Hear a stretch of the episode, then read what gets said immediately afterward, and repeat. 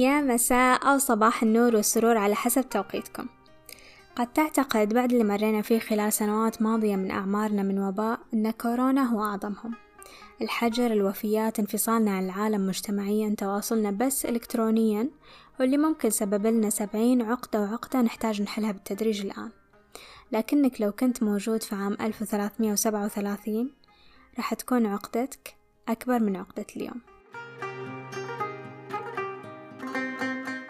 قصتنا لليوم بدت في عام 1337 هجري واللي يقال صادفت بداية محرم من العام نفسه وامتدت لثلاث أشهر حتى نهاية ربيع الأول لكن ما اقتصر على ثلاث أشهر من صعوبة اللي مروا فيه وقتها ومواساة لنفسهم سموه بعام الرحمة واللي بدايته كانت عقب الحرب العالمية الأولى خلصت الحرب وكانت الناس توها بتعاين خير بعد الخسارات اللي سببتها الحرب لكن بدأت حرب من نوع آخر.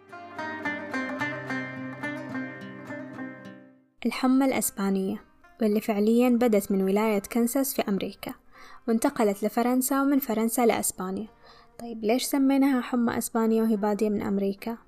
لأن إعلام أسبانيا وقتها كان مركز على الوباء وأخباره في مقابل البلدان اللي كان شغلها الشاغل هو الحرب العالمية وأسبانيا عشان تشيل عن حالها التهمة قالت لا والله حمى فرنسية تبعا لمن وين وصلتهم بعيدا عن اسمها الحين إيش سوت الحمى فينا؟ انتقلت الحمى بسرعة. يقال لأن مناعة الأشخاص في أثناء الحرب لقلة أكلهم المآسي اللي مروا فيها ضعفت وسهلت انتقال المرض من بلد لبلد حتى وصلت لشبه الجزيرة العربية.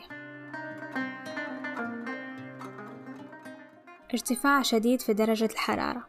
ما يقدر يقاوم الشخص لأكثر من يومين ويتوفى والبعض كان ينام بصحة ويصبح الصبح جثة. تفشى المرض وانتقل من مكة لنجد. ومن نجد لشرقها وغربها. من خوف الناس على بعضهم صاروا الجيران يراقبوا بعض من الأسطح. إذا مرت فترة وما طلع أحد من الجيران عرفوا أن العيلة كلها ماتت. تزايدت الجثث ومن كثرها بدأ النعش الوحيد اللي في المسجد يتلف من كثر ما تم نقل الجثث عليه. وقتها صارت الناس تشيل بيبان الخشب من مكانها أو المطارح أو البطانيات. وتستخدمها كنعش لنقل المتوفي للصلاة عليه وبعدها المقبرة. تطوع الناس لحفر القبور وكان بعضهم يظل يحفر قبور من الصبح لآخر الليل. ما يأخذ وقت يوقف فيه إلا لصلاته. أهل نجد اعتمدوا العزل فكانوا يخلوا المرضى يسكنوا في أطراف المنطقة. تتم معالجتهم بالأعشاب المتوفرة في هذاك الوقت وهالشيء ساعد في تخفيف حدة المرض وانتشاره عندهم. الملك عبد العزيز آل سعود كان له دور كبير في فترة الوباء.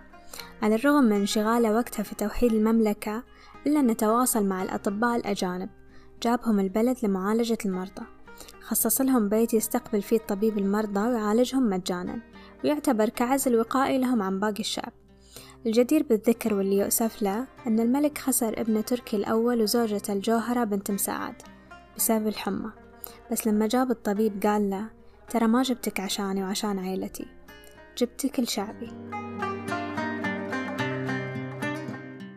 الحمى الأسبانية أصابت أكثر من 500 مليون إنسان خلال سنتين في بلدان متفرقة وقتلت 100 مليون شخص في وقت قياسي. يعني أكثر من اللي ماتوا بسبب الحرب العالمية الأولى والثانية مجتمعين.